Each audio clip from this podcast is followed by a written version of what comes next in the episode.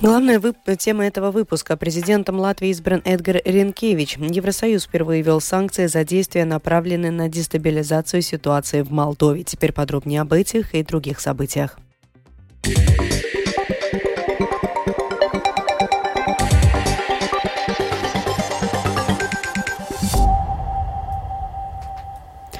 Начну с главной новости этого дня. Сразу после голосования в Сейме, в результате которого новым президентом страны был избран Эдгар Ренкевич, он обратился к депутатам, своим конкурентам на выборах и остальным латвийцам с благодарностью за поддержку и призывом действовать и следовать за своей мечтой.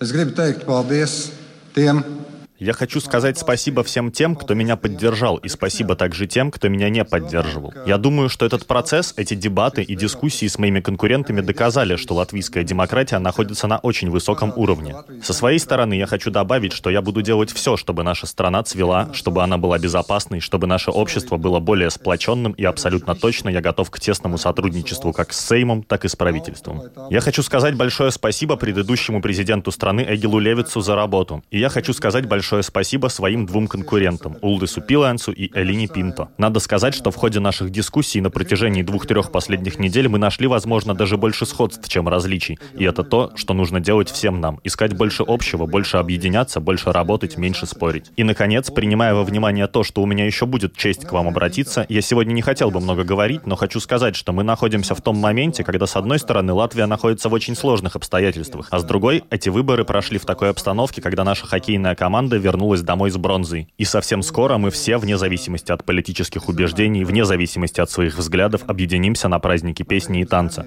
Используем же эту приподнятость и здесь, в ежедневной работе, чтобы наша страна развивалась, чтобы она была более безопасной. И последнее. Я думаю, что у тех маленьких мальчиков и девочек, которые сегодня, возможно, мечтают стать хоккеистами или президентами, кому, возможно, кажется, что это недостижимая мечта, тем молодым людям, подросткам, этим людям я бы хотел сказать, что если вы от мечты переходите к действиям, если вы действительно готовы пробить стеклянный потолок, даже если вам иногда кажется, что вас не понимают, попробуйте, и у вас получится. Точно так же, как у всей нашей страны. Пробуем, делаем, и у нас получится. Политолог Вейкас Политес считает, что влияние этого выбора на политические процессы внутри Латвии можно будет наблюдать в самом ближайшем будущем, а сам процесс дает миру несколько важных сигналов. Конечно, мы можем предвидеть изменения коалиции. Какие они будут, я думаю, что, может быть, до 24 июня этого еще не будет происходить. Посмотрим, как будет развиваться политика следующей недели, и тогда мы можем уже увидеть, какие были бы те новые контуры и, и какие будут изменения в латвийской, латвийской политике э, следующие 2-3 года. Процесс демократичен, и это дает хорошие сигналы и э, другим странам э, Европейского Союза и мира, что у нас, например, э, нет дискриминации не по этничеству, не по полу или по сексуальному убеждению. Так что это очень позитивно то, что произошло сегодня в Сейме. Планируется, что Ренкевич вступит в должность в первой половине июля, когда свои полномочия служит нынешний президент Эгелс Левиц. Сегодняшнее голосование, между тем, вызвало много вопросов о стабильности правительства и возможных политических договоренностях, рассказывает Скирман Табальчута. Во время первого и второго тура выборов новый президент Латвии Эдгар Саренкевич получил поддержку парламентской фракции Союза зеленых и крестьян, которая находится сейчас в оппозиции. Заместитель ее председателя Аугуст Бригманис на вопрос о том, означает ли это возможное возвращение крестьян в правительство, отвечает уклончиво. Вещь, которую можно сделать, если правительство ну, как сказать, определиться, что они не могут работать сейчас, все эти три политические силы, что у них есть проблемы. По сути дела, у них э, голоса хватит. Они могут спокойно работать, президент будет выбрать. Это вопрос адресован им. Нужно им что-то менять или не нужно менять.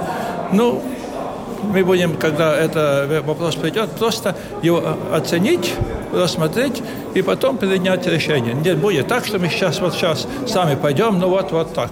Такого не будет. Вполне возможно, что голосование в пользу выдвинутого новым единством президента могло стать для оппозиционного союза крестьян разменной монетой, комментирует политолог Ивита Кажока. Да, да, эм, они, эм, наверное, получили свое э, таким образом, что они нормализованы как политическая партия этим всем этим процессом.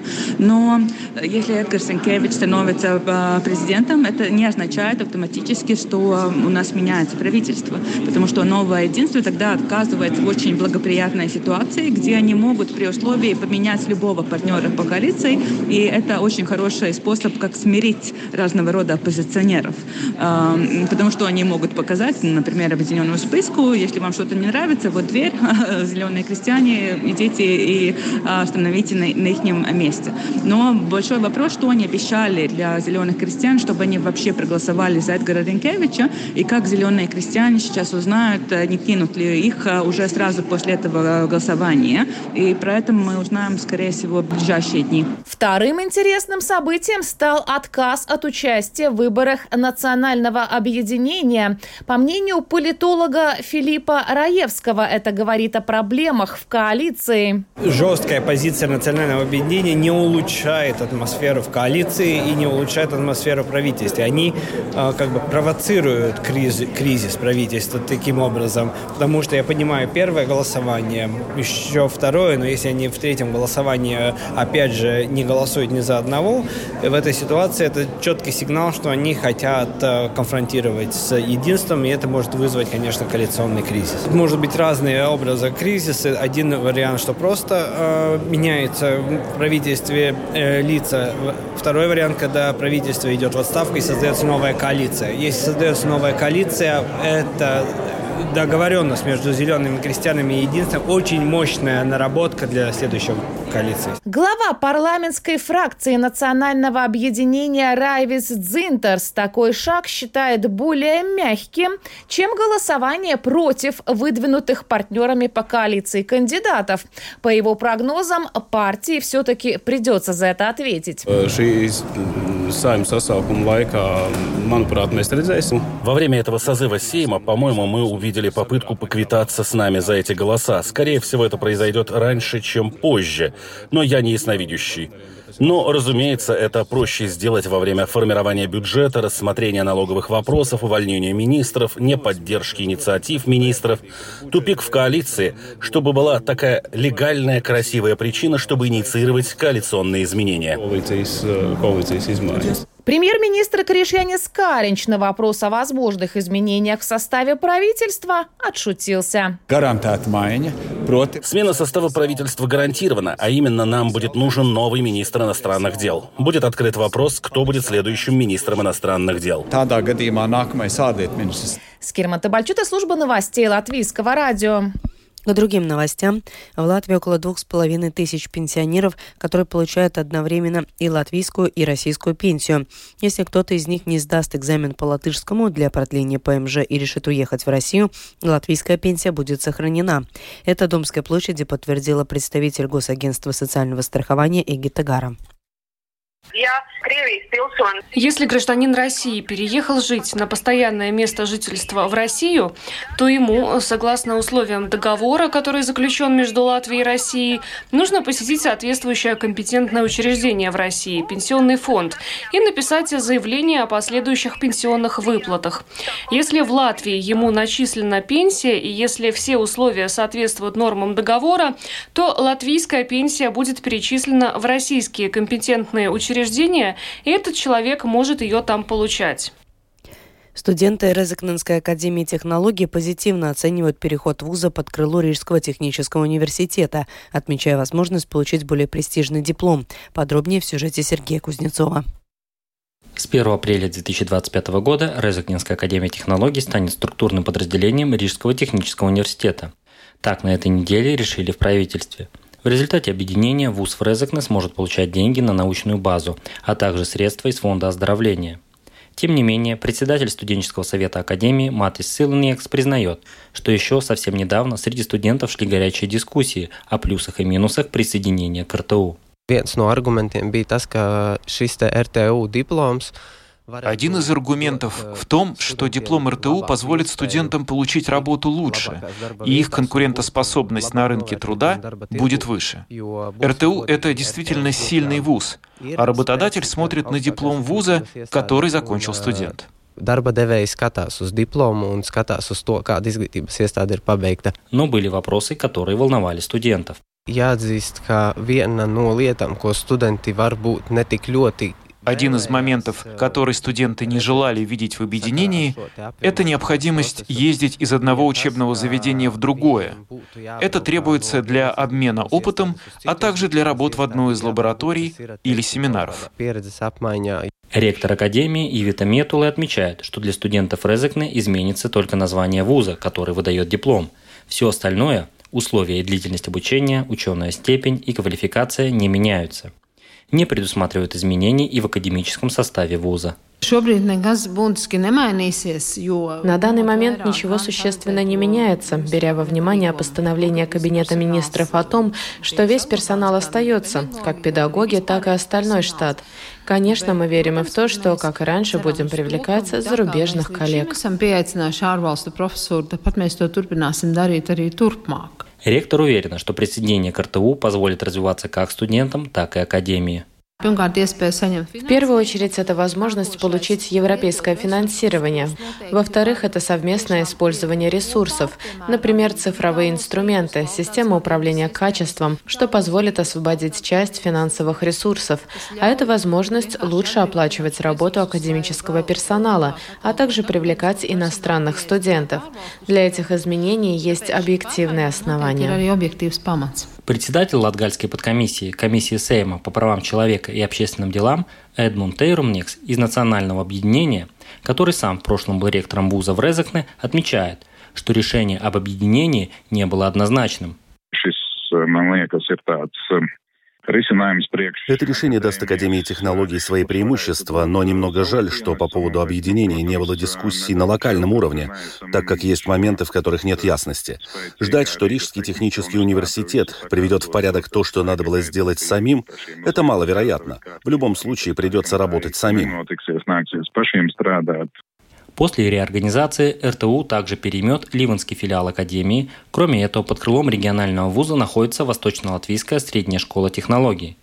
А кроме этого, на базе Академии в Резекне планируется создать Центр защиты и внешней безопасности РТУ. Сергей Кузнецов, Лаура Эвиня, Латгальская студия Латвийского радио.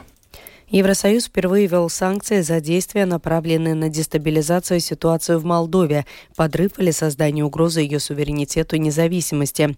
Под штрафные меры ЕС попали пять человек, включая лидера про-российской партии.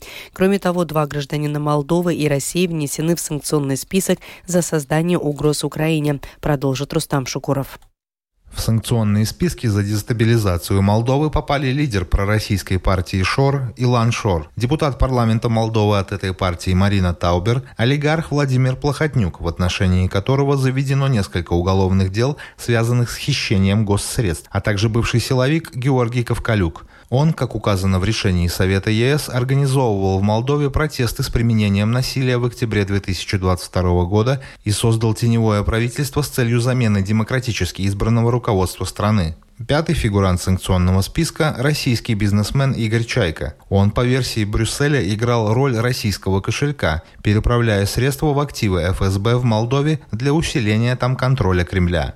Кроме того, Совет Европы вчера ввел санкции в отношении двух человек, причастных к действиям, угрожающим независимости, суверенитету или территориальной целостности Украины – в этот санкционный список попали глава Молдавской партии регионов Александр Калинин и председатель Международного фонда помощи ветеранам и инвалидам спорта ИФАВИС Григорий Кармалюк. У обоих фигурантов имеется двойное молдавско-российское гражданство. По данным ЕС, они оба в той или иной степени оказывали поддержку российским вооруженным силам на оккупированных территориях Восточной Украины, в частности, участвуя в организации патриотических и спортивных мероприятий. Следует отметить, что новые санкции за дестабилизацию Молдовы вводится в преддверии второго саммита Европейского политического сообщества, который состоится в четверг в Кишиневе.